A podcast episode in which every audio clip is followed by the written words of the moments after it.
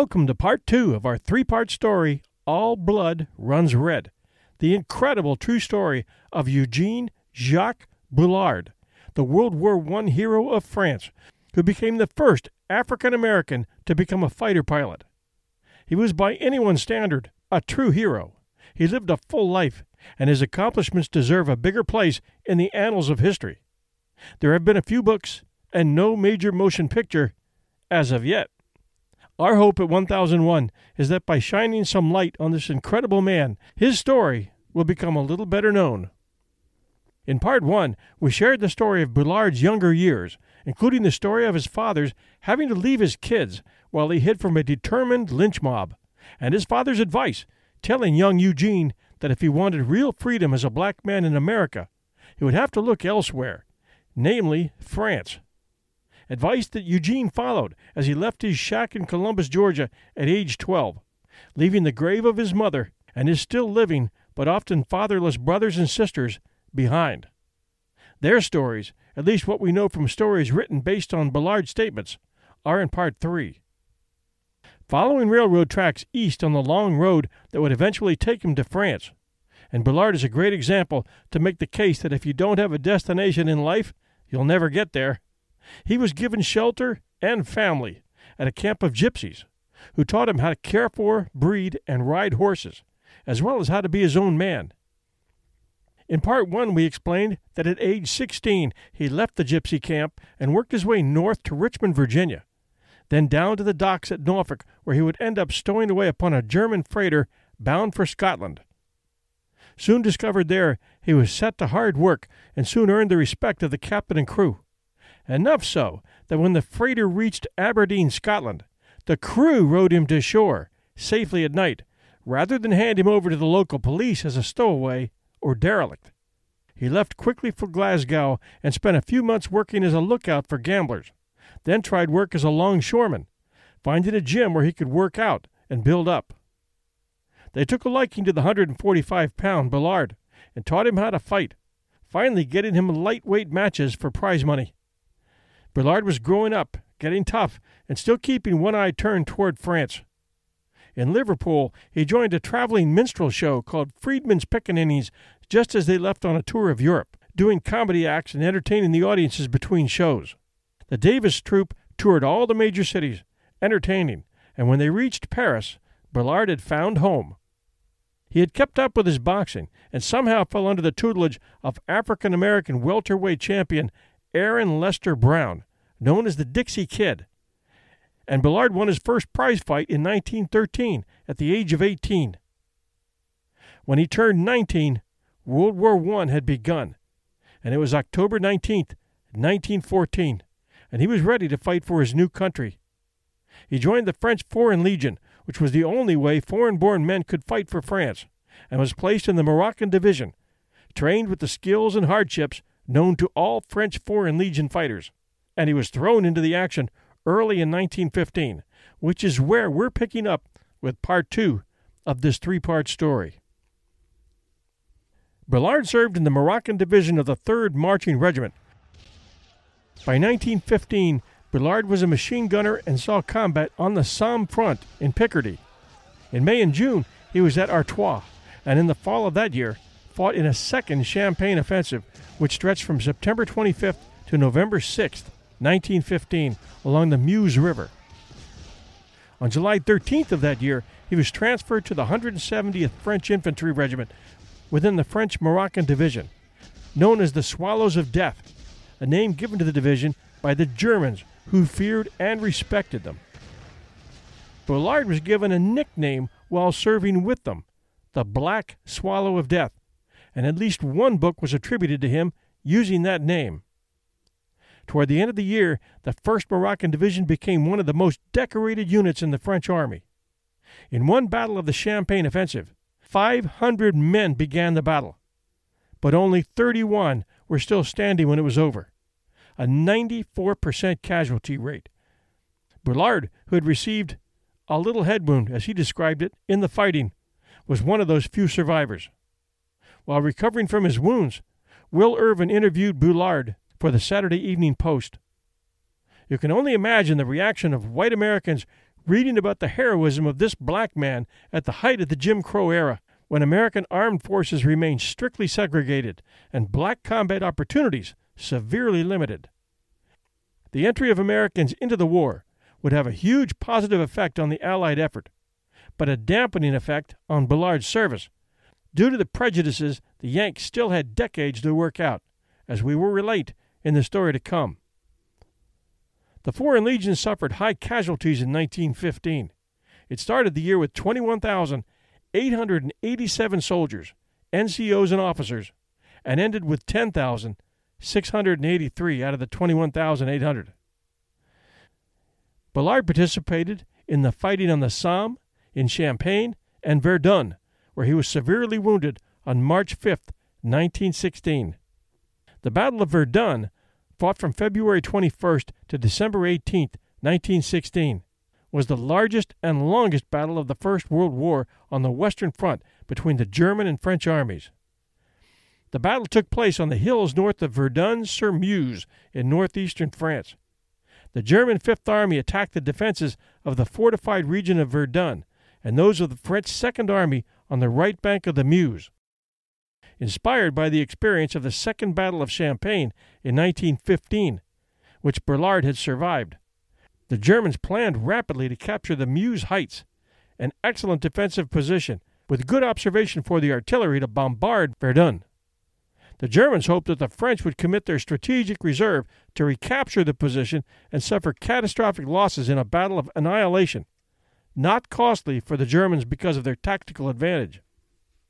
The Battle of Verdun lasted for 303 days and became the longest and one of the most costly battles in human history.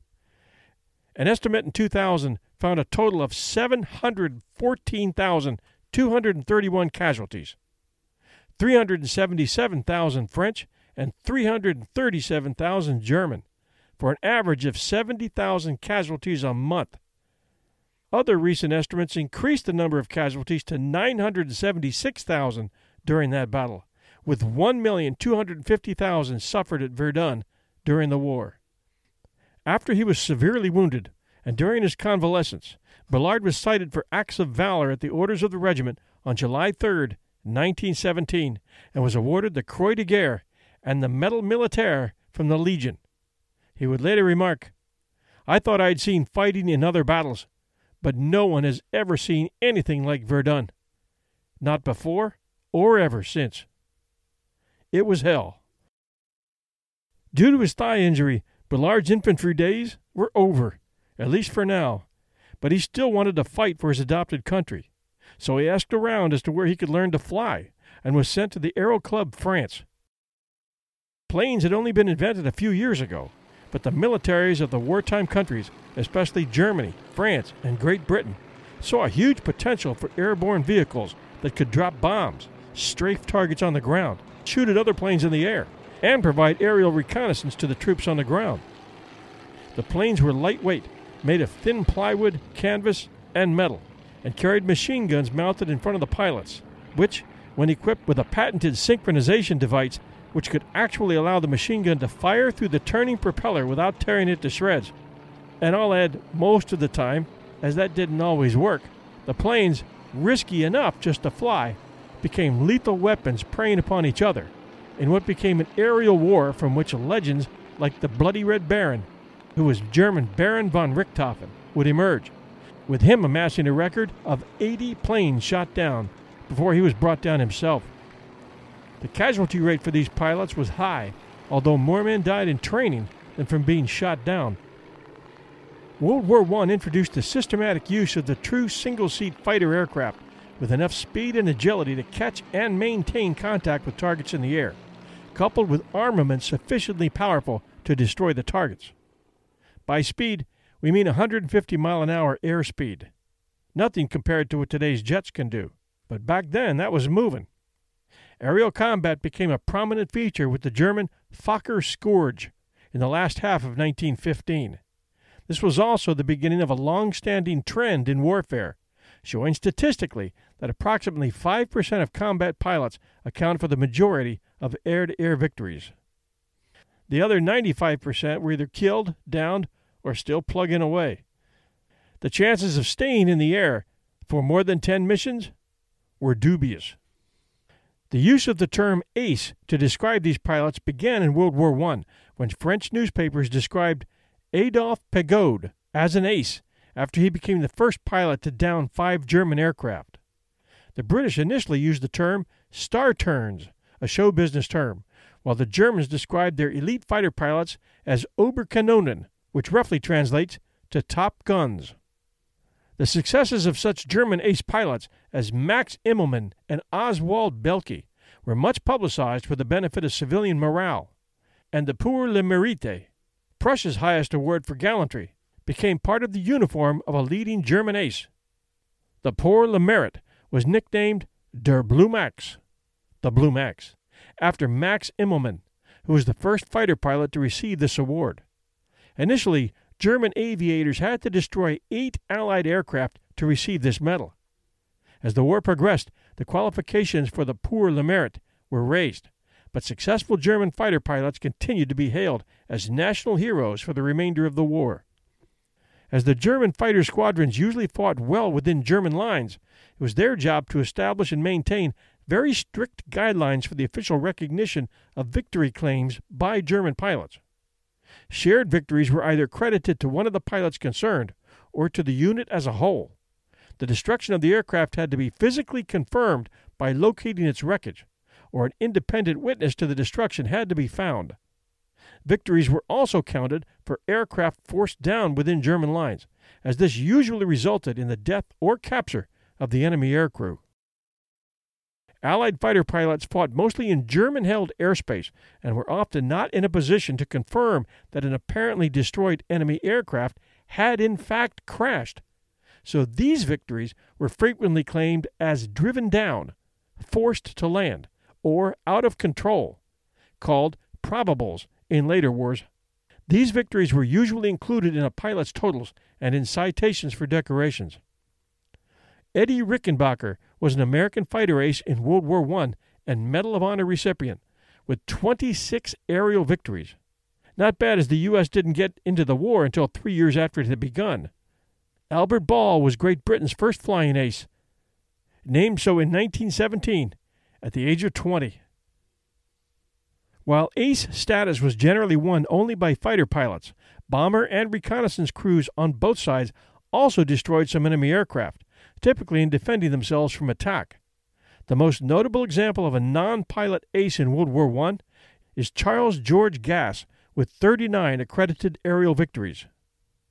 Getting back to Eugene Bullard, on May 5, 1917, he earned his pilot's license, number 6950, from the Aero Club de France, earning himself the historical distinction of becoming the very first American born black fighter pilot in history. He then was trained for advanced flight and combat and assigned to Squadron 93 of the legendary Lafayette L'Escadrille, or Flying Corps, young American volunteers who flew for France. Flying the SPAD S 7 and Nieuport biplane fighter aircraft, Bullard flew at least 20 missions over the Verdun sector and claimed to have shot down two German fighters. And probably did, noting, as said before, it's hard to get any ground confirmation from your enemy if the planes go down in their territory, and the pilots usually didn't have time to accompany their kill to the ground. We can get a sense of Bullard's courage and daring from the encounter that led to his second kill, which took place in November of 1917. It was described this way He shot down a German Pfalz after the pilot went into a classic Immelmann turn, flying nose up and then turning backward to attempt to come in from behind. Bullard ducked into a cloud bank and emerged below and to the right of his foe, where he pulled in behind him and shot the German plane down. Bullard became a corporal and was known for two major distinctions. The first, painting a red bleeding heart pierced by a knife on the fuselage of his Spad. Below the heart was the inscription, Tous les sangs qui coulent rouge. Roughly translated, that says, All blood runs red. His second distinction of note, and you have to hand it to him for originality, was the pet rhesus monkey named Jimmy that he brought with him on his flights. Many of the earlier fighter pilots were characters, and Bullard was no exception. He wanted to be remembered. Bullard had begun flight training at Tours in 1916 and received his wings in May of 1917. He was first assigned to Escadrille Spa 93, then to Escadrille Spa 85 in September 1917, where he remained until he left the Aeronautique Militaire. After the United States entered the war in 1917, Bullard attempted to join the U.S. Air Service, but he was not accepted ostensibly because he was an enlisted man, and the Air Service required pilots to be officers and hold at least the rank of first lieutenant. In actuality, most researchers agree he was rejected because of the racial prejudice that existed in the American military during that time. America's involvement in the war reintroduced Bullard to the racism he thought he'd left behind in the States. Edmund C. Gros an influential American living in France, successfully terminated Bullard's piloting career almost as soon as it began. Dr. Gros, a Harvard graduate with all the right family connections, had been influential in establishing the American Hospital in Paris, and when World War I arrived, he saw the need for military ambulances and started an ambulance corps as well. Then assumed a military command and started the Lafayette Escadrille, an air combat unit in which American volunteers could fly prior to the American involvement in the war. So, as to his usefulness in the war, his contributions were huge. But he had a jaundiced eye toward people of color. As American troops crossed the Atlantic, the American Army sought to maintain the statutes of Jim Crow. Black and white soldiers were kept separate. Blacks were normally employed in menial services, and black troops were typically led by white officers. Bullard posed a threat to the standing system at home.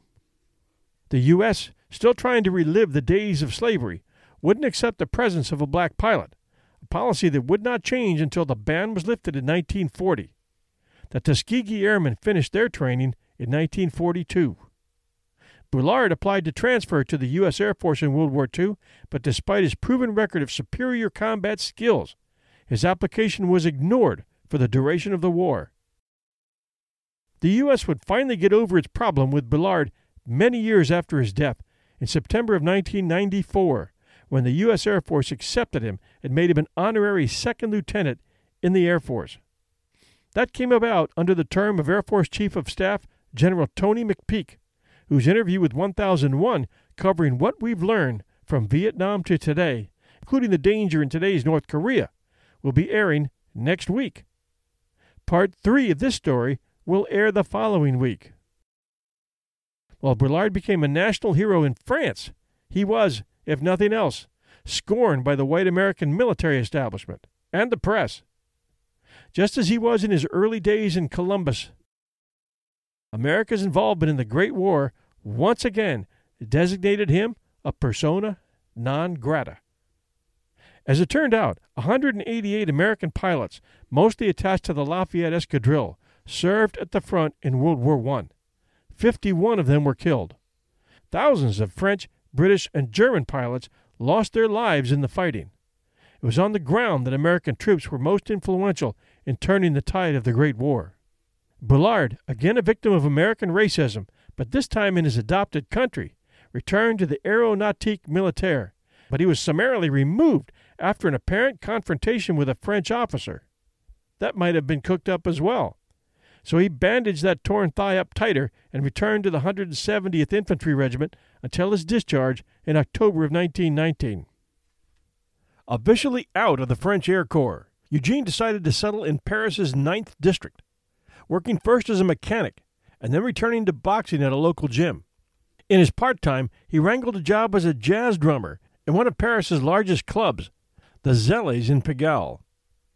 All along the legendary Rue des Fontaines, there was a line of jazz clubs, bars, restaurants, and theaters. It was the hot spot of entertainment in Paris, also called the Montmartre district. Today, nearly a hundred years later, it's just a quiet street and home to small shops and restaurants. Zelli still exists as a small Italian restaurant. Now, listeners, pour a cup of coffee or your favorite drink and we'll do our best to bring Eugene Bullard's world to you with actual archival footage of Joe Zelli's nightclub in action in the 1920s. Glenn Compton is on the keys. Cricket Smith is playing the trumpet, Edmund Allen is on the banjo, Otto Michael on the sax, the very popular and well loved owner Joe Zelli speaking in French and English, and none other than Eugene Bullard on the drums. Recording is a little rough, but it was a hundred years ago, so give us a break. It was actually shot for a newsreel, and you can see the place is packed. Including the king of perfumes, Heavy Levy, Shipperoni, Al Sherman, and as well as our thousands. And apart from that, I'm going to give you a joke. You're not going to see this number for about 15 minutes. That's a good joke. That's a real joke, but you're going to see what's up.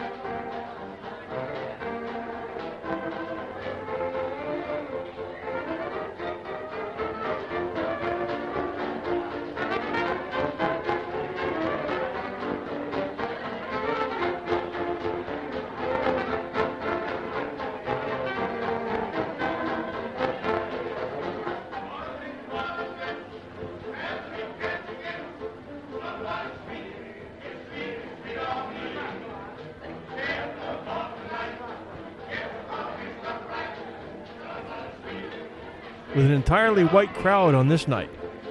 The men all in suits, the women all in dresses. One sidewall is filled with caricatures. The wait staff is all white. And one pauses to light the cigarette of a single woman seated at a table. It was just another night in the life of Eugene Jacques Bullard. Joe Zelli, sometimes called the king of the cabaret keepers, was one of the best known characters in Montmartre during the 20s. And his club, the Royal Box, was a huge favorite with both Americans and all visiting nationalities.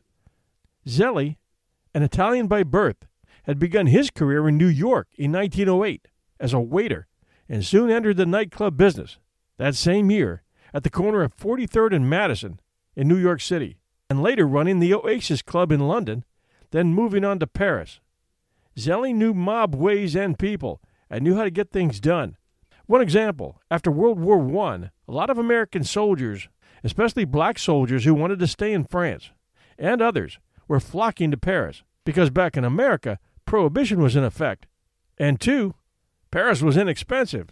But the nightclubs in Paris were restricted by licenses that ordered them to close at midnight. In 1918, Zelli found a way, with Bullard's help, to pay a special tax, meaning someone in city government must have agreed to a percentage. And in 1919, he opened a members only club at 17 Rue Caumartin, and he kept it open all night long. It did, as you can guess, gangbusters. They soon moved to a two story affair at 16 Rue Fontaine. One of Joe Zelli's first acquisitions upon arriving in Paris had been Eugene Bullard, who joined Zelli's Zigzag Club as the drummer and manager of the musicians. He also booked the talent and got to know all of the entertainers in Paris. On that newsreel, picture a below ground main floor area with a bandstand, stage, dance floor, all lined with ornate pillars and full of tables, people dancing shoulder to shoulder and all tables filled. At one end is a mirrored alcove. The entrance was up at ground level, and that made way onto a balcony, so when you walked out on the balcony, you'd be overlooking the crowded dance floor. On the balcony, Zelli had installed royal boxes set up with telephones in them, and patrons would call other boxes. It was all pretty exciting back in the day. Those caricatures were being made by a little Italian named Zito, and he was keeping those walls full. Zelli was a warm and friendly guy to everyone, a real Las Vegas type, and he and his club soon became legend. Zelli also owned a huge stable of gigolos and hostesses, all good looking and all pushing champagne, and they could all dance well. The Royal Box one visitor noted, resembled a dine and dance from the old days on San Francisco's Barbary Coast. Bullard soon became heavily involved in a number of clubs and businesses in the Montmartre district, where notables like Louis Armstrong and Josephine Baker were tearing up the scene. Bullard found his way to the Grand Duke, located on the 52nd Rue Pigalle, known today as the Rue Jean Baptiste Pigalle. And while today it's a Chinese restaurant serving up moo goo gai pan, in 1920 it was serving up a spicy mix of jazz music and dancing, catering mostly to black entertainers and audiences, although that mix was getting whiter every year, as American expatriate celebs like Ernest Hemingway and F. Scott Fitzgerald were finding Le Grand Duke a great place to hang out and have a good time. The club was owned by Georges Jamerson, who had an eye for talent, one notable talent being Ada Bricktop Smith, a dance legend who began her career on the smoke filled dance floor at Le Grand Duke.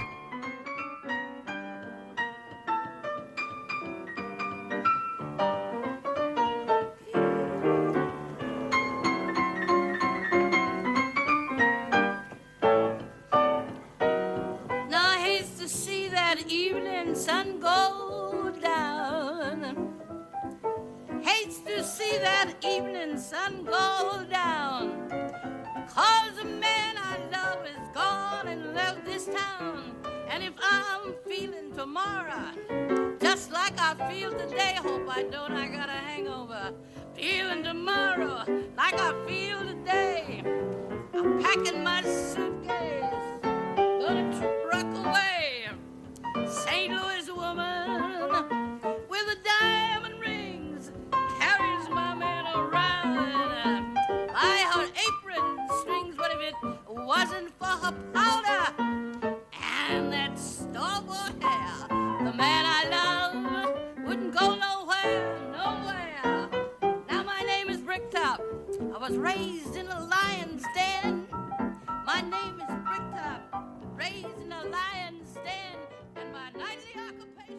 Jamerson also knew a good drummer when he saw one and put Bullard to work, and it wasn't long before the drummer war vet, known as the Black Swallow of Death, turned nightclub manager at the tender age of 23.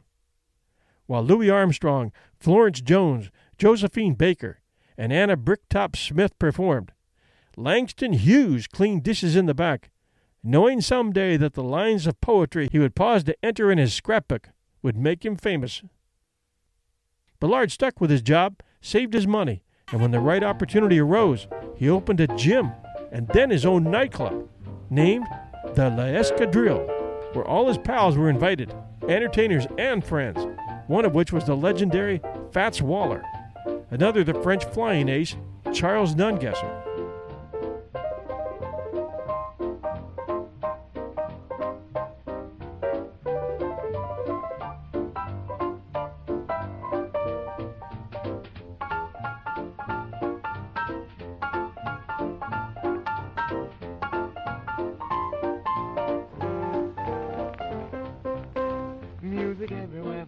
Are patting, putting tempo in old Manhattan. Everybody is out hi-hatting, spreading rhythm around. Everywhere you go, trumpets blaring, drums and saxophones ripping, tearing. Everybody you meet is raring, spreading rhythm around. Up in Harlem, in any flat, they give you that thing, which according to one and all is what they gon' swing. Those who can't afford silks and satin, dames with gigolos who are Latin, come from Yonkers to Bronx and Staten, spreading rhythm around. Yeah!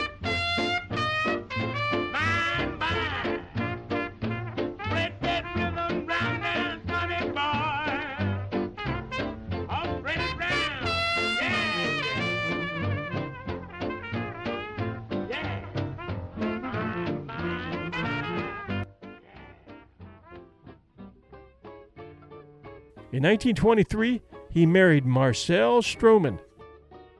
In an article from a Paris newspaper at the time titled The Decorated Airman and the Aristocrat, we read In 1923, Eugene Bullard married Marcel Eugenia Henriette de Straumann, the daughter of a wealthy Parisian family.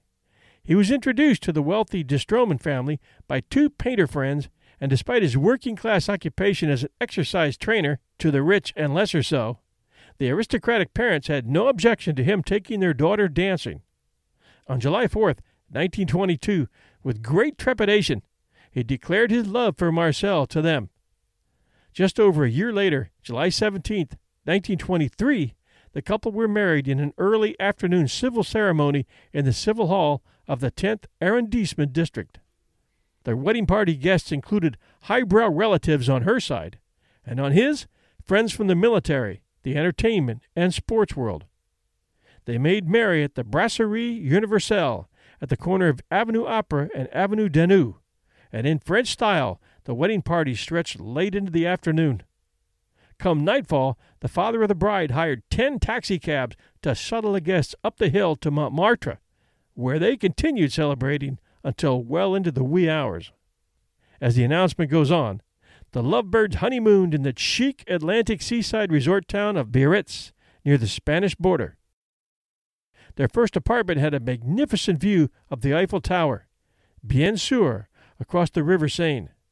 The couple had two surviving daughters, Jacqueline, born in 1924, and Lolita Josephine in 1927. When the marriage ended in divorce 12 years later, in 1935, Eugene maintained custody of the children. Sidney Bechet once wrote of Bullard If someone needed help, he, Bullard, did more than any Salvation Army could with a whole army. And what he wanted to do for himself, he did in a smooth, smart way. He'd make himself the kind of man people had a need for. The cabarets, the clubs, the musicaners, where there was some trouble they couldn't straighten out by themselves, they called on Gene. He was a man you could count on. Bullard was doing well. In addition to the Grand Duke, where he soon became a co owner, he opened another club, L'Escadrille, at 5 Rue La Fontaine, and a gym called Bullard Athletic Club at 15 Rue Mansart in Pigalle. Marcel, his wife, after a time, wanted him to give up his nightlife and become a country gentleman.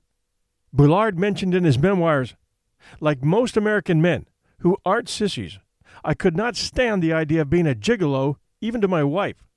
So I told her she could lead a life of a full time society woman if she liked, but to count me out during working hours because I was not going to give up earning a living. Soon we were seeing so little of each other that we decided to part company. They divorced in 1935, and he was awarded custody of their two daughters. In early 1935, a new French intelligence service, created three years earlier to monitor the 17,000 Germans living in Paris, recruited Bullard as an agent. They knew he was American and that he could speak German and French. So many Germans flocked to his gym and his club that he was the perfect pick. His police handler, Georges Leponque, assigned a 27 year old Alsatian woman named Kitty Terrier to work with him. The Germans had murdered her father during World War I, so she had a score to settle. They made a good team and provided a large amount of information to the French. Bullard's autobiography quoted him as saying, Of course, they, the Germans, figured no Negro could be bright enough to understand any language except his own, much less figure out the military importance of anything they said in German.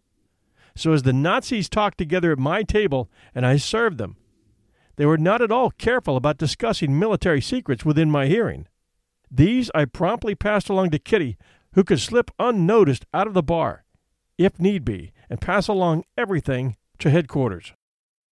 French intelligence recruited another prominent African American, Josephine Baker, who passed along info on German clients in the nightclubs where she performed. Josephine Baker was to become a huge star on Broadway in the years to follow. When war came to France in late 1939, Paris was blacked out at night, and the nightclubs in Montmartre were finished, at least for a while. And many of the entertainers, like Ada Smith, left to find fame and fortune elsewhere. Others were conscripted by the German army. Bullard closed his nightclubs and his gym. June Jewett James, a wealthy American woman, offered him a job as a mayor domo at her chateau in Nivelles, in southern Free France.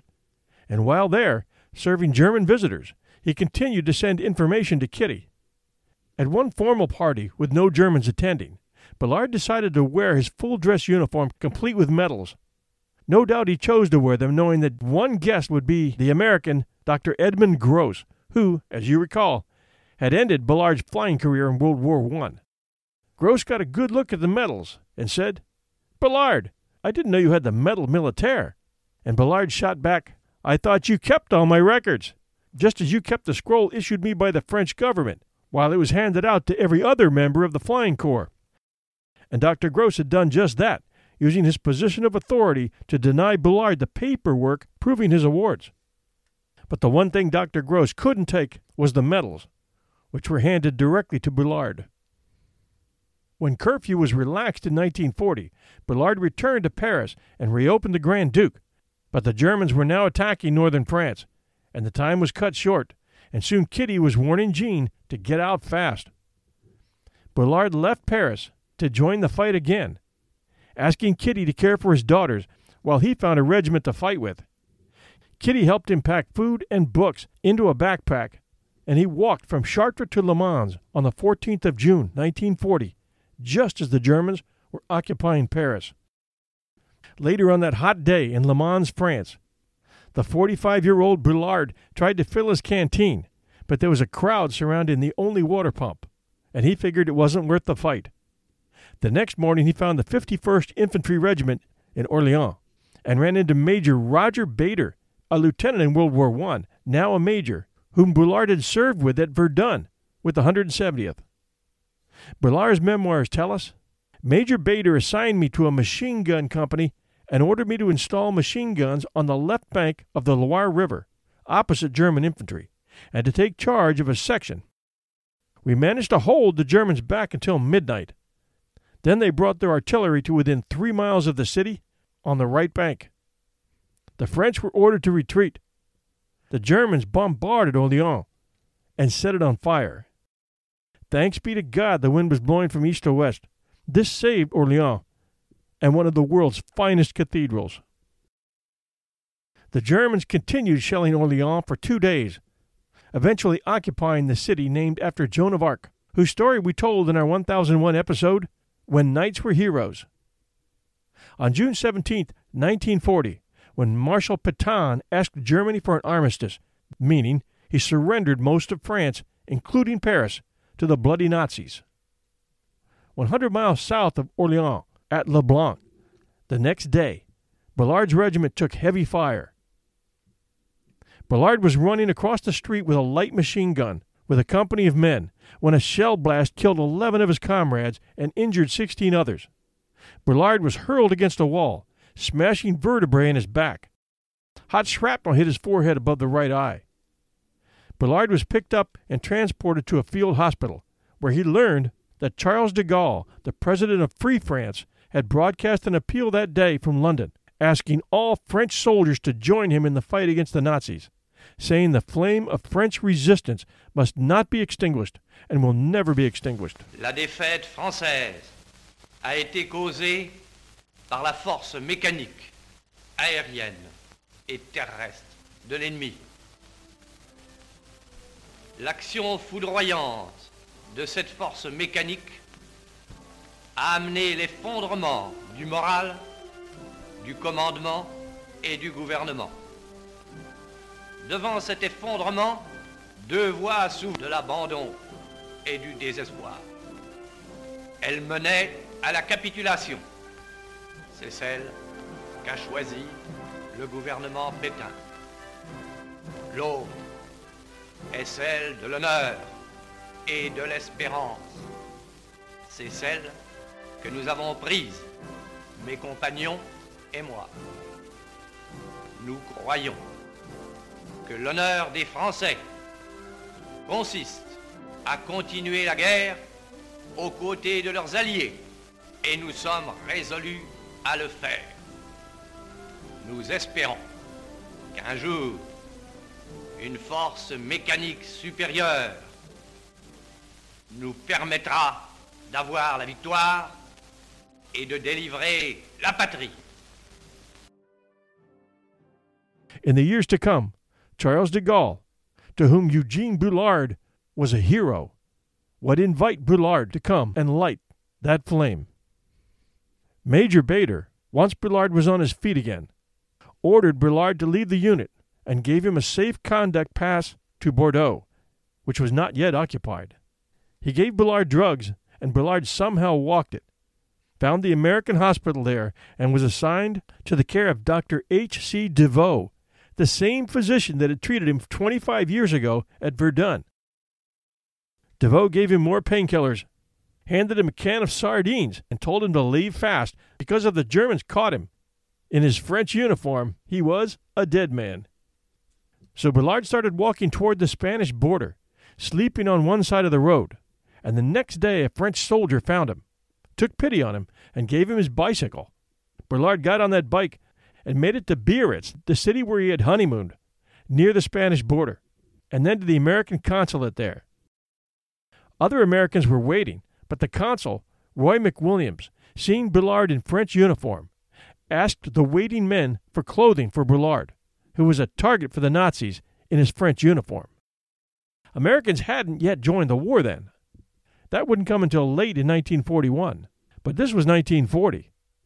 The Germans were on the move, and Americans were getting out of France while they still could. McWilliams asked to see Bullard's passport, but Bullard said he didn't have one because when he arrived in France before the First War, Americans could travel without passports. So McWilliams asked Bullard where he was born. His answer? Columbus, Georgia, October 9, 1894, sir. McWilliams, fortunately for Bullard, knew Georgia pretty well. Bullard, what river flows through Columbus? The Chattahoochee, sir. What's the name of the town opposite from Columbus? If you turn right, Phenix City. If turn left, Girard, Alabama. McWilliams handed him his pass. On July 18, 1940, and believing his daughters were safe, Bullard boarded a ship to America. One year later, he was able to come back and get his daughters out and brought them to New York City, where part three and our exciting conclusion begins in two weeks. If you love our show, take a moment to become a premium member, which will not only give you access to hundreds of premium archives, but it'll earn my undying appreciation and respect for all time. The link to become a premium member is in the show notes, as well as the link to get our new app, 1001 Stories Network, and that app is now available at Apple App Store and at Google Play App Store, so you can get it for iOS or Android. It's a free app and it has all three of our shows on one app. That's 1001 Heroes, Legends, Histories, and Mysteries, 1001 Classic Short Stories and Tales. And if you haven't tried that show, listen to the first five and you'll be forever hooked. And 1001 Stories for the Road. In part three, Eugene and his daughters find life in New York City exciting, but challenging as second class citizens. And Eugene becomes close with entertainer Paul Robeson, who is an active civil rights advocate and in those days, being a civil rights activist made you a socialist and a potential commie, since commies were associated with the socialist movement in America. And yes, any search today will tell you that Russia under Stalin and later Khrushchev was pouring money into dividing the classes in America, sort of their backdoor war on America. But being black in America in the 30s, 40s, and 50s, believe me, you wouldn't care where the help was coming from. But when Eugene Bullard gets pulled from a bus after a Robeson concert in 1949 and beaten by civilians and state police, America got its biggest black mark that day. Join us in two weeks for part three of the incredible true story of Eugene Jacques Bullard. Oh, and I wanted to add one thing too 1001 Classic Short Stories will be airing on Wednesday nights at 8 o'clock Eastern Standard Time. It has been Sunday for a long time. We're going to be moving it to Wednesday night. Okay? 1001 Heroes, this show, will remain Sunday nights at 8 o'clock Eastern Standard Time. Thank you all so much for being great fans, and we'll see you soon.